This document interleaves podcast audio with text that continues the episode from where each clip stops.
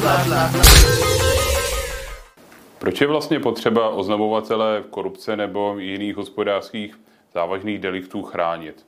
Tito lidé se dostávají k informacím, ke kterým se policie, státní zastupitelství nebo kontrolní orgány nikdy nedostanou. Jsou prostě uvnitř toho korupčního mechanismu a plní proto v boji proti korupci naprosto nezastupitelnou roli.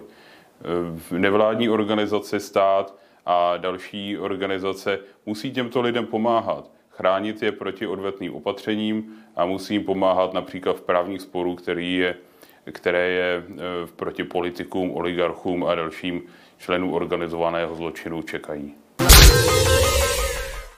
Náš stát se v posledních deseti letech doslova patlá s přípravou legislativy na ochranu oznamovatelů. Naštěstí problesklo určité světýlko na konci tunelu v souvislosti s tím, že Evropská unie připravila směrnici na ochranu těchto osob. Bude nyní ovšem záležet na tom, jak Česká republika tuto směrnici do svého právního řádu promítne.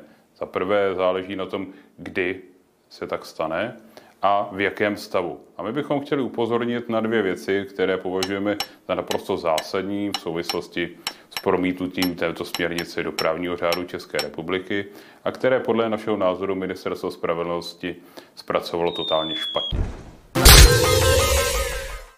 Nejdůležitějším článkem v soukolí ochrany oznamovatelů je právě orgán státní zprávy, který, u kterého se zbíhají ty informace, kterými whistlebloweri, oznamovatele disponují. Podle konceptu Ministerstva spravedlnosti by právě tímto orgánem mělo být Ministerstvo spravedlnosti. Podle našeho názoru je naprosto nemyslitelné, aby úředníci podřízení jednotlivým politikům, kteří pak mohou mít konkrétní zájem na řešení nebo neřešení té kauzy, o e, poskytnutí ochrany rozhodovali. My se domníváme, že by takovýmto orgánem, takovou agenturou pro ochranu whistleblowerů měly být orgány činné v trestním řízení, například nejvyšší státní zastupitelství, které stejně těmito informacemi musí disponovat. Jak z vlastní zkušenosti vím, boj proti korupci a zmíněné oznamování protiprávních aktivit Eh, zaměstnavatele přináší obrovské náklady tomu, kdo tak činí. Jedná se například o náklady na právní zastupování při očekávaných právních sporech, ale i řadu dalších výdajů. Nicméně návrh z pera Ministerstva spravedlnosti neobsahuje jakýkoliv e, instrument k tomu, aby tyto škody, které ten whistleblower, oznamovatel utrpí, aby byly ze strany veřejných rozpočtů zmírněny. My se domníváme, že to je totálně špatně.